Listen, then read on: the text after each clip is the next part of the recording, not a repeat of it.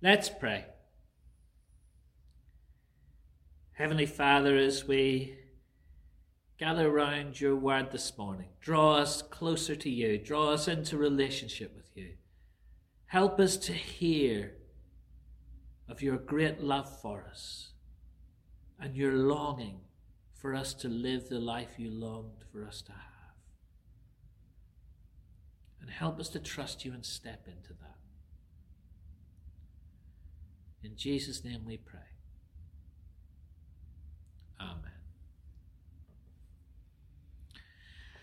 A number of years ago, I was chatting with a friend about football, in particular about problems at the club he supports. They'd just sacked their manager. You know, football fans can be quite fickle, and when things start to go wrong for the team, they can turn on the manager quite easily. But in fairness, things had been going pretty badly for his club. But I was more interested in the nature of his criticism. It wasn't about the tactics, the team selection, the transfer policy, or anything like that. It wasn't about the players he'd bought or who he had left on the bench when they were 2 0 down. His complaint was that the manager was a Christian, which wasn't a bad thing of itself. No, his problem was that he was trying to bring God into the dressing room. Now, I've looked and I've never found anything to back that up. But the nature of the complaint interested me. And then he added, and I quote, Andrew, I'm sure even a God squatter like you has to agree that there is no room for religion on the football field.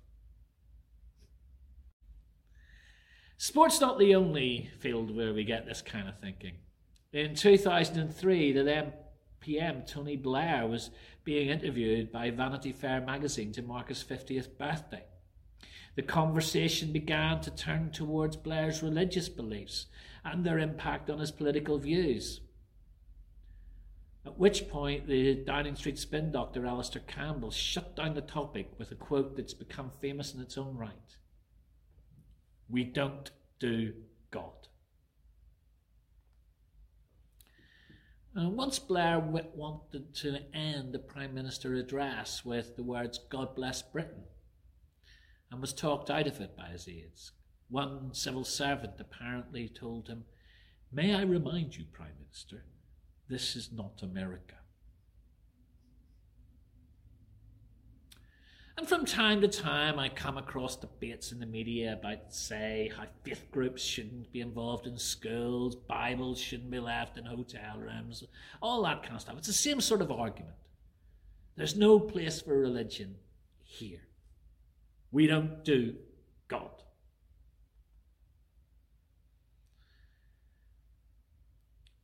A significant feature of our culture is the way in which we compartmentalize different parts of our lives. We operate in different spheres work, home, church.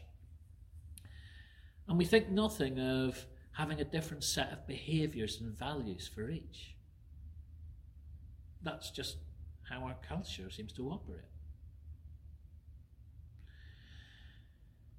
Now, I'm not someone who has a lot of sympathy for talk of how Britain is a Christian country or who expects Christianity to have any kind of privileged place in our society. The influence of Christianity on our society and culture is way more positive and far reaching than is ever recognized. But I still don't think it makes sense to apply the adjective Christian to anything other than a person, or at the very most, a faith community. It doesn't make any sense to add it to something like music or books or countries.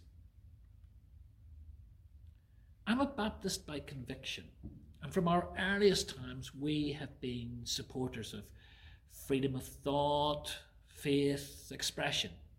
We have historically been suspicious of state and church getting too close with good reason. The one time Baptist did become a state church, it didn't end well. And yet, when we declare Jesus as Lord, we don't set him at Sunday. It should shape how I approach all of life. But even as I say that, I ask myself, can I honestly say that I do live all of life aware of God and seeking and welcoming His involvement? Or does God come across no go areas in my life? Are there big parts of my life with a bolt on the door and a big keep out, do not disturb sign?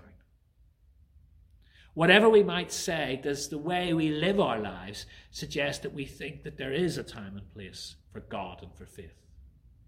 Are there places or arenas where we don't do God?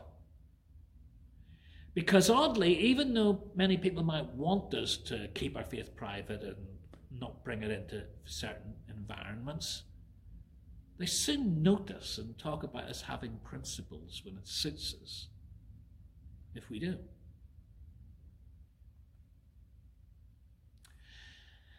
And I guess that's one lesson that I believe Simon Peter, or Peter as I will refer to him for the rest of this talk, learnt in today's reading. Often, Peter's call to follow Jesus is presented as an almost random or instantaneous event. Jesus is walking along a shore and he calls Peter, Andrew, James, and John to lay down their nets and follow this teacher they've never met before. And you could read Matthew and Mark and get that impression. But in Luke's account, this isn't the first time Jesus had met Peter. If we had only just started a few verses earlier in chap- the end of chapter 4, we'd have seen Jesus had already been in Peter's house. He had healed Peter's mother in law. This was the first of a series of healings in Capernaum. And these healings, along with his teaching, had the crowds flocking to him as we picked up the reading. It's kind of possible that Jesus wanted to preach without the distraction of being continually jostled by a crowd. Maybe he just wants as many people as possible to be able to hear him. So he creates some distance in between him and the crowd so he can project over them. Jesus comes across a couple of boats, one of them belonging to Peter. And Peter, along with his colleagues, is just in from a very unsuccessful night's fishing. They're cleaning their nets, preparing them to go out again the next night. And as Jesus steps onto Peter's boat and asks him to put out a little bit from shore so that he can preach, perhaps Peter's thinking, well, okay, one good turn deserves another. It's the least he can do after Jesus has healed his mother in law. And besides, it's no inconvenience to him. He's going to be around for a while cleaning up, and even better, this Jesus is a super speaker, so he can he can listen whilst he's finishing off the night's work. Nah, just as it was fine when Jesus came to his house as a healer, things are fine as long as Jesus wants to use his boat for a pulpit. Preaching and healing. That's Jesus' business. Just like fishing is Peter's. But all that's about to change.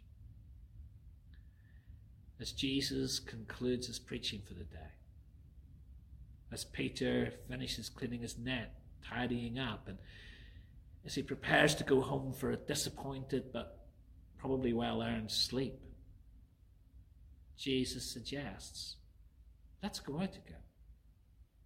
Let's pull out a bit further. Let's head into the deep water and let down the nets for another catch.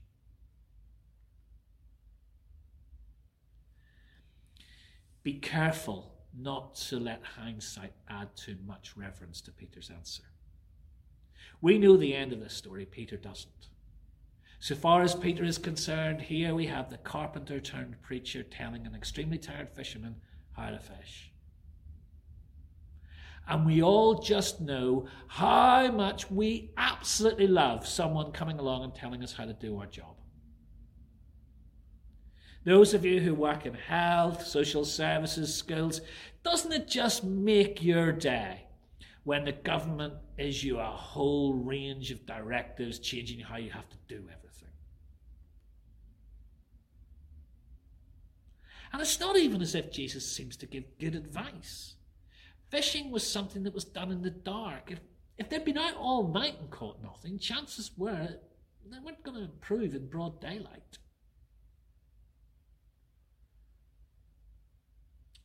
And yet, somehow, to Peter's credit, he finds it within himself to obey, to make the one last effort, to take the chance that Jesus knows what he's doing.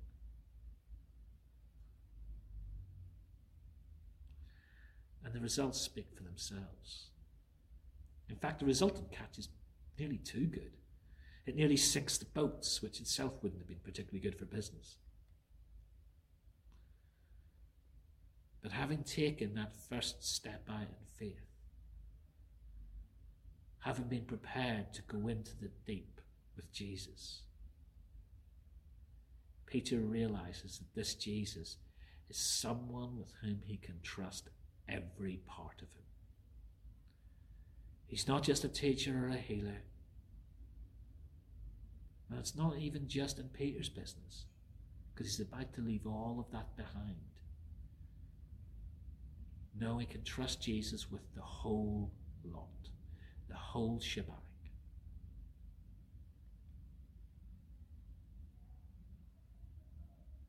Peter's story could have been so different. The tired fisherman could have politely told Jesus to get lost. Okay, Jesus, I'm grateful you healed my mother in law. You're welcome to use my boat to teach any time, but let's just leave the fishing to me, okay? Oh, we could have done that. And his life would have been so different. And he could have continued to be wowed by all the great stuff Jesus did in and around his village without it ever really affecting him personally. He could have passed on stories to his children and grandchildren as Peter and Co went on to be a nice little earner. He could tell them about that great rabbi that came to town and taught great things about God and did amazing things. He might even have been able to tell them how this Jesus had used his boat as a pulpit. And he could even have told them how this Jesus had invited him to come and follow him and learn from him. But nah, fishing was a life for him.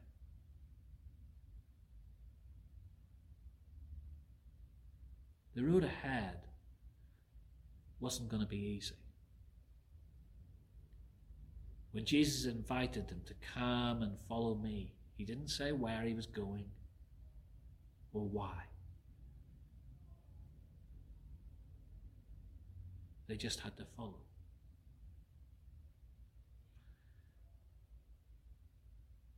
But I bet you, if you had asked Peter in his final days, he'd have told you he was glad he did drop everything and follow. Peter had a choice. He could have kept Jesus on the fringes of life. He appreciated what he had done for him. He was happy to help when it suited. He allowed Jesus to take him a little bit out from the shore. But all of life was transformed when he took Jesus at his word, trusted him, and allowed Jesus to launch him out into the deep.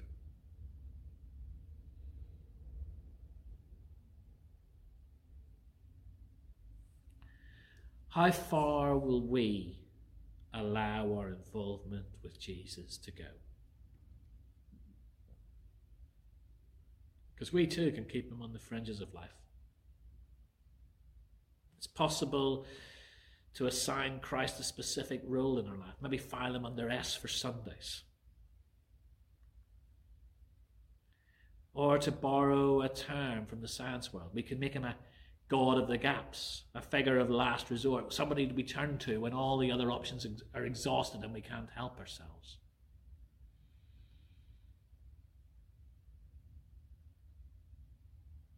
It's possible to try and restrict God to what we think his job should be. To give him a time and place when, yeah, that's the sort of stuff God knows best.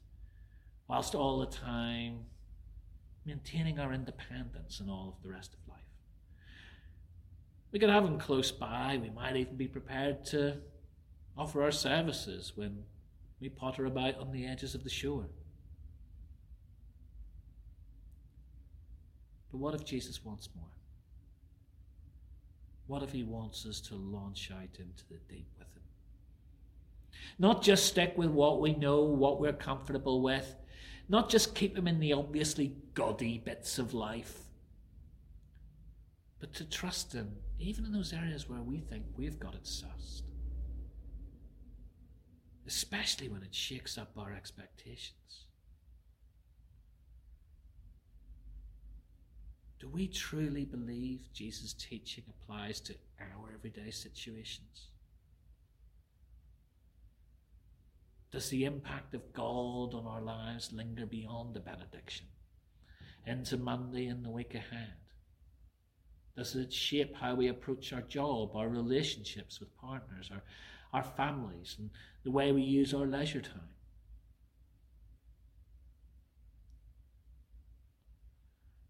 I don't think there's a right answer to the question, how would Jesus vote?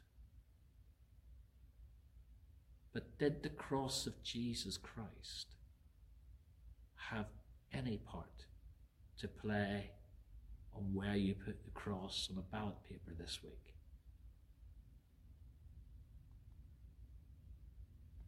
Because this is what Jesus wants to be for each one of us. Not because he wants to control us, making us into some kind of religious clone. Rather, Christ longs to launch us out into the deep, to bring the fullness of his salvation to every aspect of life. He longs for us to acknowledge him in his lordship in the daily gifts of the sun and the rain, the food and clothing, the life and breath we possess, the blessings of the everyday, not just the massive, obvious spiritual stuff.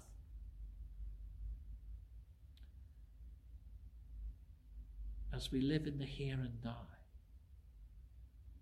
He wants to shape each part of us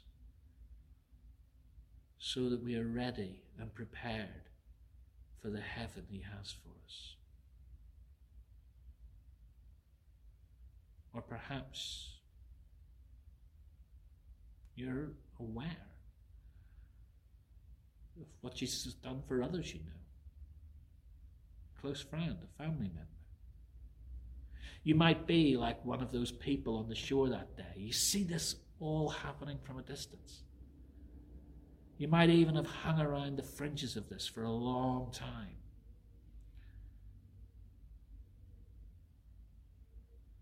But you've never allowed Jesus to affect your life personally.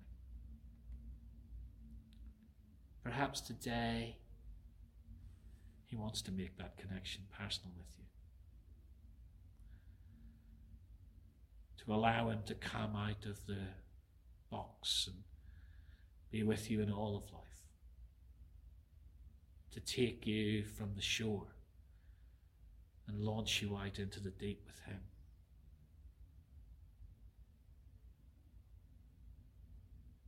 And will we do that as a church?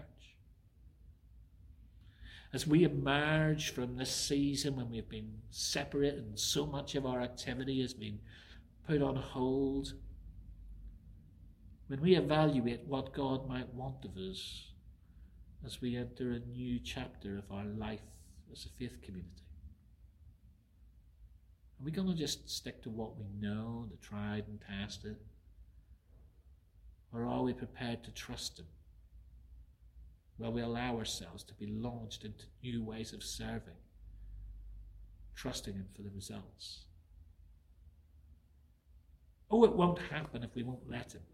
I won't lie to you. It's not easy, and I certainly can't promise you instant results or even the ones that you think we need. And it requires faith, even when sometimes it seems to fly in the face of what we think we know. For Peter to cast his nets out one last time when sleep must have been a far more attractive and productive option. It just seemed like madness. And yet, in allowing himself to be launched into the deep, he found himself transformed. For each of us, that challenge will be different. But the question is will our answer be the same?